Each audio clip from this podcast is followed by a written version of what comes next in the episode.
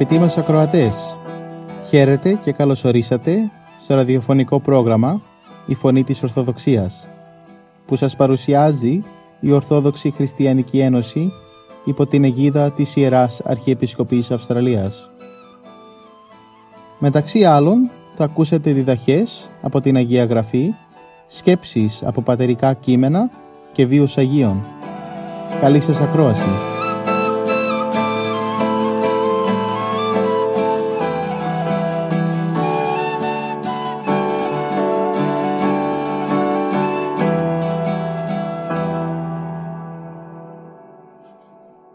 Και τώρα θα μας μιλήσει ο ιατρός Μιχαήλ Αντωνιάδης για το Καταλουκά Ευαγγέλιο, κεφάλαιο 8, στίχη 5 έως 15, μοιράζοντας κάποιες σκέψεις για την παραβολή του σπορέως. Μια παραβολή είναι η περικοπή του σημερινού Ιερού Ευαγγελίου και παραβολές είναι μικρές απλές ιστορίες που είπε ο Χριστός στους συγχρόνους του Ιουδαίους. Κάθε πρόσωπο, κάθε γεγονός, κάθε πράξη στην παραβολή αντιπροσωπεύει μια αλήθεια της Βασιλείας του Θεού. Βγήκε ο Σποριάς να σπείρει το χωράφι του, είπε ο Χριστός. Αλλά ποιος ήταν ο Σποριάς; Ο ίδιος ο Χριστός. Ποιος ο σπόρος; Ο λόγος, η διδασκαλία του Χριστού. Το έδαφος, οι καρδιές των ανθρώπων, οι δικές μας καρδιές. Ο Σπουριάς όμως συνάντησε τέσσερις διαφορετικές περιοχές εδάφους, τέσσερις διαφορετικές ειδών καρδιές. Σκληρές καρδιές, το μέρος του χωραφιού κοντά στο δρόμο, που ήταν πατημένο από τους ανθρώπους και έμεινε εκεί αρκετές μέρες και ήρθαν τα πουλιά και το έφαγαν. Αυτοί οι άνθρωποι είναι που ακούν το Λόγο του Θεού, όμως δεν δίνουν σημασία. Τον ξεχνούν σε λίγες μέρες και έτσι εξαφανίζεται. Το δεύτερο είδος καρδιών είναι οι πέτρινες καρδιές. Ο σπόρος πέφτει στο χώμα μα έχει πολλές πέτρες.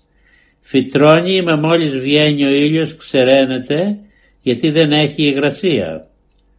Ο λόγος του Θεού γίνεται δεκτός τον αρέσει ο άνθρωπος, αλλά δεν είναι σοβαρός για να τον κρατήσει. Έτσι ατροφεί και τελικά πεθαίνει. Τρίτο είδος καρδιών είναι οι καρδιές με τα γκάθια. Ενθουσιάζεται ο άνθρωπος με το μεγαλείο του Λόγου του Θεού. Δεν αφήνει όμως τις απολαύσεις του κόσμου, παρέες, πλούτη, διασκεδάσεις, ανάπαυση, γλέντια, Σιγά σιγά μαραίνεται ο Λόγος του Θεού και εξαφανίζεται. Ο Χριστός δεν θέλει τέτοιο είδους συμπεριφορά.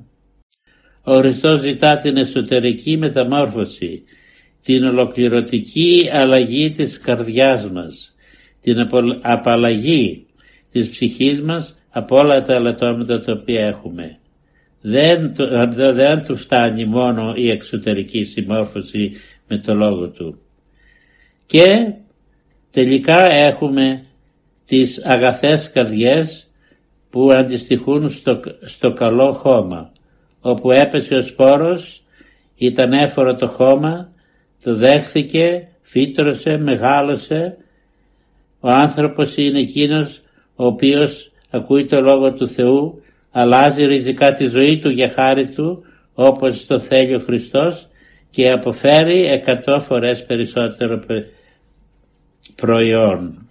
Η παραβολή γύρει για τον καθένα μας το ερώτημα η καρδιά του καθενός μας σε ποια κατηγορία ανήκει; Αν υποπτευόμαστε ότι οι πιο πολλοί μας ανήκουμε στην τρίτη κατηγορία, το έδαφος με τα γάθια, δεν θα πέσουμε έξω. Ναι, μας αρέσει η θρησκεία, τα λόγια του Χριστού, η εκκλησία του και συμμετέχουμε στη ζωή τους και στις εκδηλώσεις της. Όμως δεν αφήνουμε και τα πράγματα του κόσμου όπως είπαμε. Ενώ κάνουμε τόσα έργα για την πίστη μας, αφήνουμε την ψυχή μας ακαλλιέργητη. Δεν αγωνιζόμαστε να διορθώσουμε τα πάθη μας, τα λάθη μας, τις αδυναμίες του χαρακτήρα μας, τις κακίες μας και, και τις κακίες που συγκρατούμε στην ψυχή μας για τους άλλους ανθρώπους. Αυτά είναι που ζητά ο Κύριος να κάνουμε.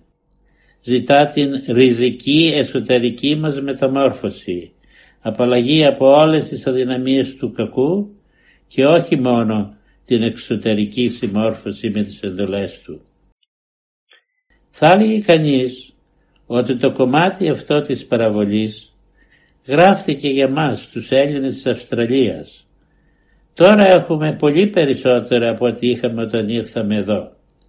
Και αυτά έγιναν τα αγκάθια που στραγγαλίζουν την πνευματική ζωή και την αυθεντική ζωή της ευσεβίας.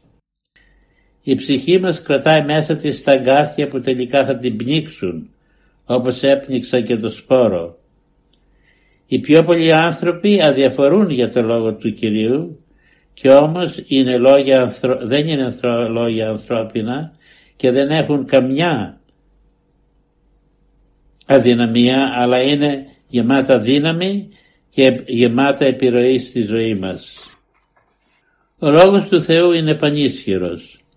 Ο Θεός με ένα λόγο του δημιούργησε ολόκληρο τον κόσμο. Αυτός είπε και γεννήθησαν. Γεννηθεί το φως και γένε το φως. Ο Χριστός μας βεβαιώνει τα ρήματα εγώ λαλώ ημίν πνεύμα εστί και ζωή εστί. Ο Χριστός με ένα λόγο του ανέστησε το Λάζαρο, το νέο στην Αΐν, την κόρη του εκατοντάρχου. Ο Χριστός με ένα λόγο του έδωσε φως σε τυφλούς, θεράπευσε παραλίτους και έκανε ατέλειωτα θαύματα. Όπως θαύματα έκαναν οι Απόστολοι και οι Άγιοι του από την αρχή μέχρι τώρα. Άκουσε κανένας από εσάς άλλον άνθρωπο να έχει κάνει έστω και ένα παρόμοιο θαύμα όπως ο Ιησούς, όπως οι Απόστολοι Του, όπως οι Άγιοι Του. Και όμως κανείς τέτοιος δεν φάνηκε μέχρι στιγμής στην ανθρώπινη ιστορία. Τα λόγια του Χριστού δεν είναι μόνο λόγια, ωραία, αληθινά, ούτε θριαμβολογίες που δεν αποδεικνύονται. Τα ίδια λόγια κήρυξαν οι Απόστολοι και έκαναν χριστιανικά σχεδόν το μισό τότε γνωστό κόσμο πριν ακόμα πεθάνουν. Τα ίδια λόγια εξήγησαν, δίδαξαν και έγραψαν οι Άγιοι Πατέρες, φωτισμένοι από το Άγιο Πνεύμα και έτσι στήριξαν τη σωστή πίστη, την Ορθοδοξία. Αγαπητοί μου χριστιανοί, ο Λόγος του Θεού είναι σε θέση να λύσει όλα τα προβλήματα της ζωής μας.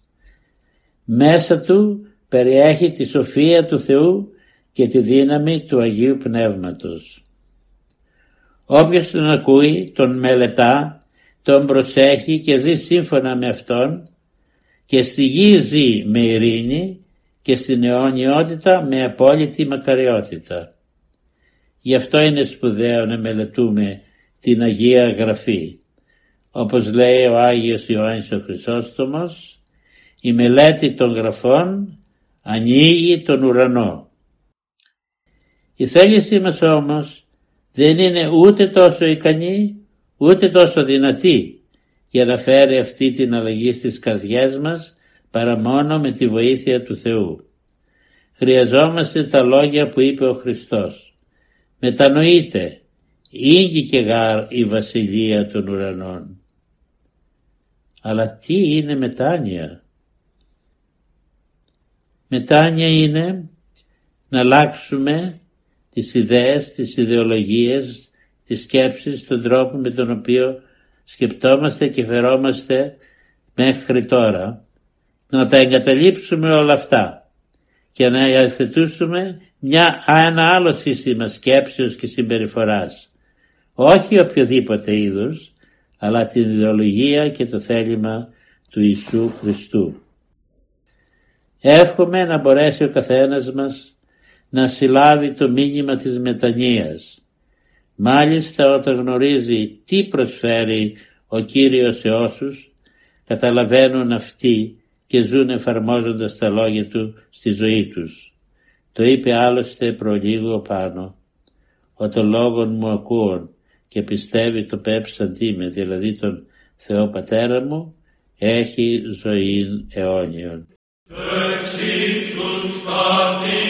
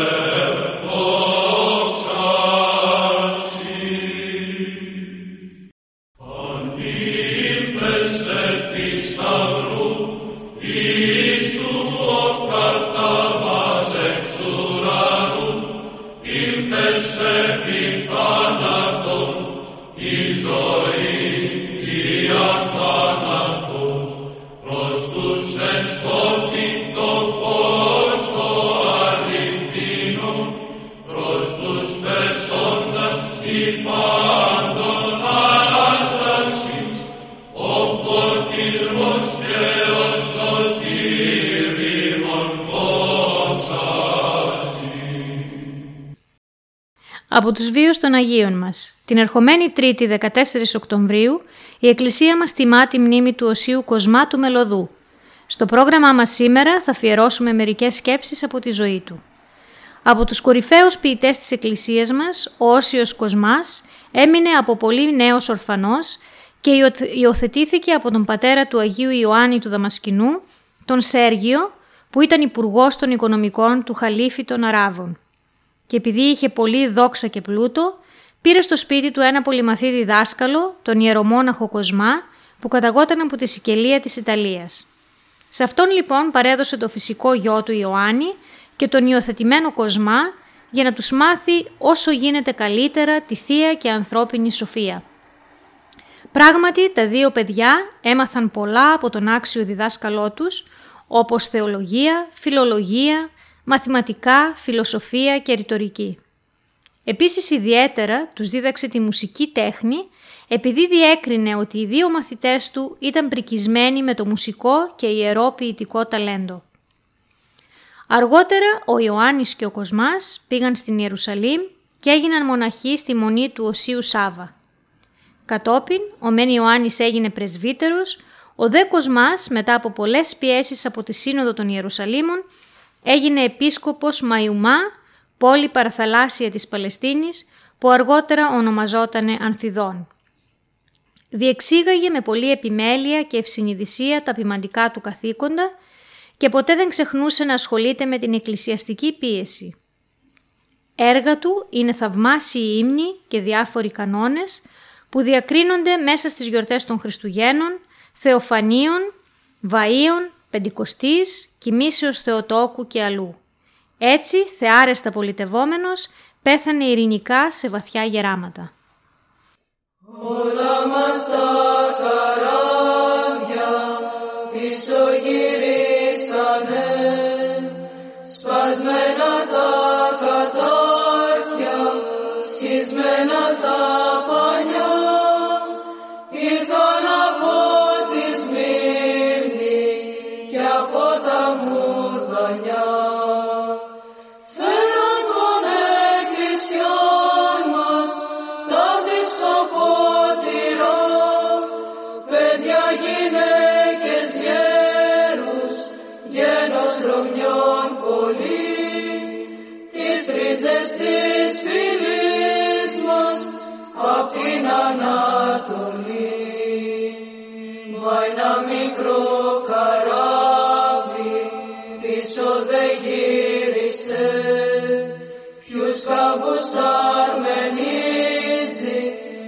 πελαγά γυρνά και πουθενά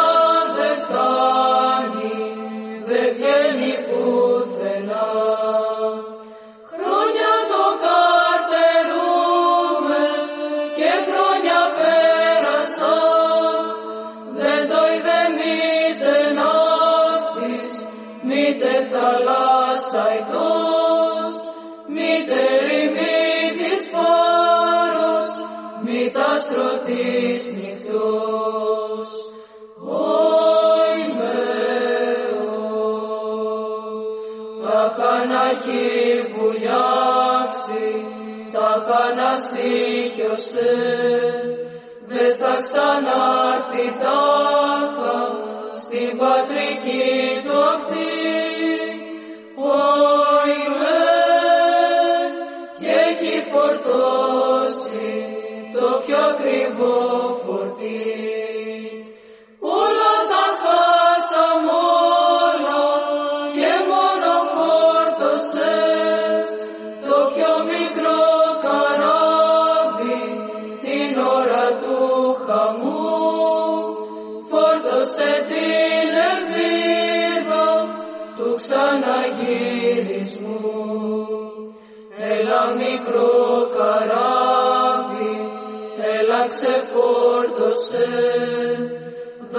Δώσ' μας το θησαυρό σου κι άνοιξε τα πανιά, ολόσια για τη Σμύρνη και για τα μουδανιά.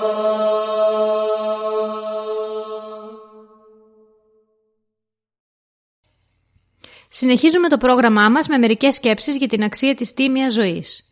Πολλοί άνθρωποι έχουν την πρόθεση να ζήσουν μια ανώτερη ζωή, να βαδίσουν στο μονοπάτι της ειλικρίνειας, της εντιμότητας, δεν προσπαθούν όμως να το πετύχουν.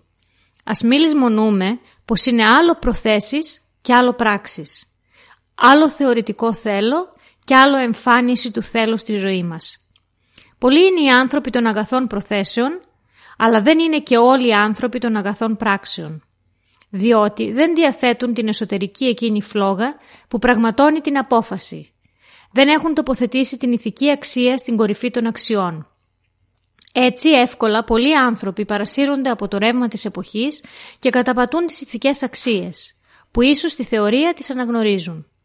Άλλοτε πάλι η αδύναμη θέληση παίζει τον καταστρεπτικό της ρόλο. Πάντα πιο εύκολος είναι ο κατήφορος. Επιγραμματικά σημειώνει ένας σύγχρονος διανοητής. Για να υπάρξει συνέπεια ανάμεσα προθέσεως και πράξεως, πρέπει η ηθική αξία να είναι συνυφασμένη με το βάθος της υπάρξεώς μας, με την πνευματική μας υπόσταση, την προσωπικότητά μας. Η νότερη ζωή, η συνεπής χριστιανική ζωή, στηρίζεται στη θεληματική, ευσυνείδητη αποδοχή της αρετής και την μορφή της δικαιοσύνης, της τιμιότητας, της ειλικρίνειας και συγχρόνως στον εκούσιο σκληρό κάποτε αγώνα για την βίωσή της στον αιώνα μας. Έτσι παρουσιάζουν το θέλω ζωντανός στους καιρούς μας. Η εκτίμηση της ηθικής αξίας, η συντάφτισή της με τη θέλησή μας και ο αγώνας για την πραγμάτωσή της διώχνει το μετεωρίζεσθε. Εξωστρακίζει την παλινδρόμηση, απομακρύνει το συμβιβασμό, παραμερίζει κάθε εμπόδιο και χαρίζει στον άνθρωπο από τα πρόωρα χρόνια της νιώτης του γραμμή πλεύσεως, σταθερή πορεία, πολικό αστέρι, το θείο νόμο. Ακούμε για λίγους μα εκλεκτούς. Από νέος έμεινε ακλόνητος στις ηθικές του αρχές. Πορεία δύσκολη. Ωστόσο, πορεία για τους γενναίους που διαθέτουν φλόγα πίστεως και ατσάλινη θέληση.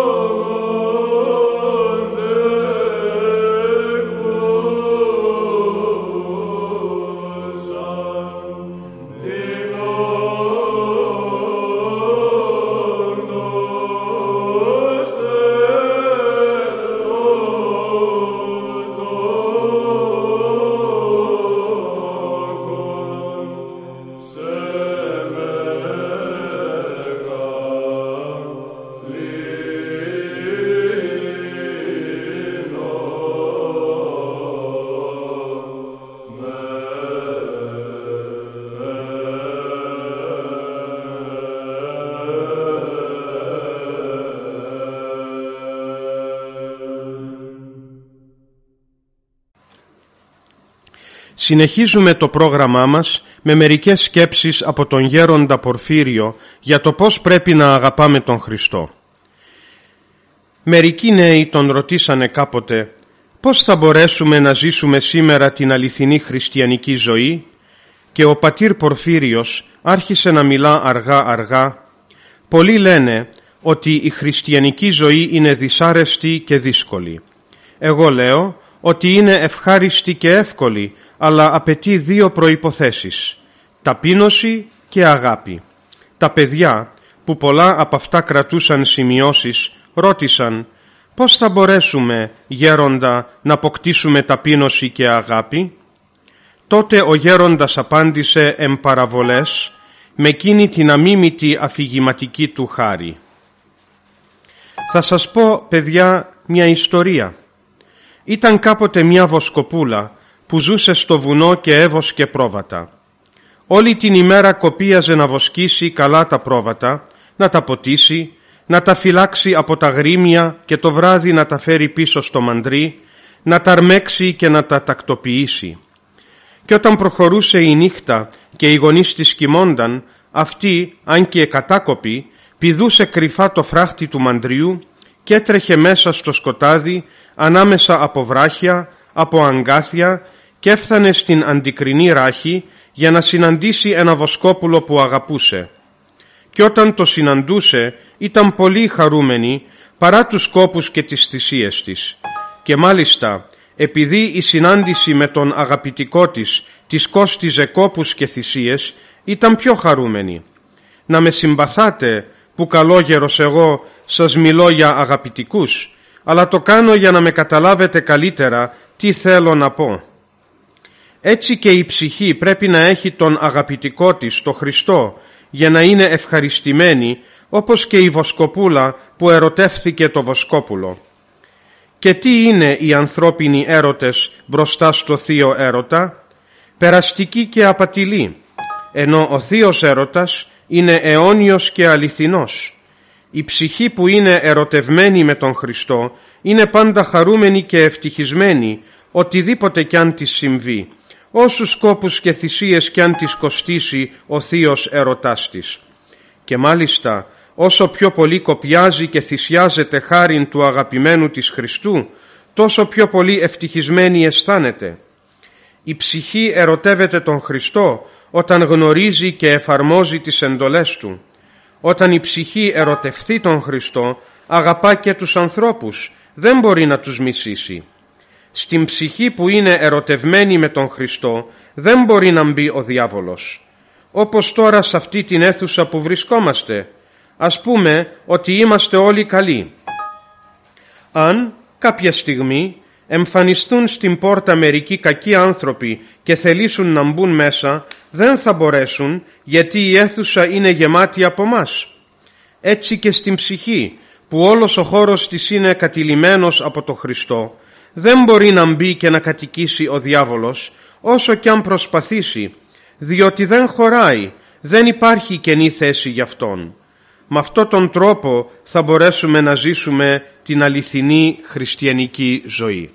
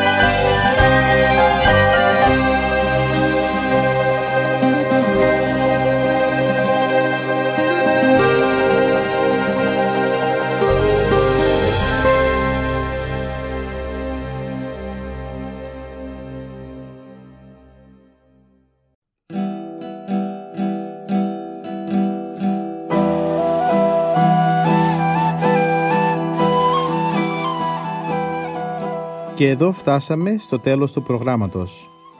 Σας ευχαριστούμε για τη συντροφιά σας και θα είμαστε και πάλι κοντά σας την επόμενη εβδομάδα. Μπορείτε επίσης να μας παρακολουθήσετε στο Facebook, Spotify και στο YouTube κανάλι Greek Orthodox Christian Society Sydney. Αγαπητοί μας ακροατές, ο Θεός μαζί σας. Χαίρετε.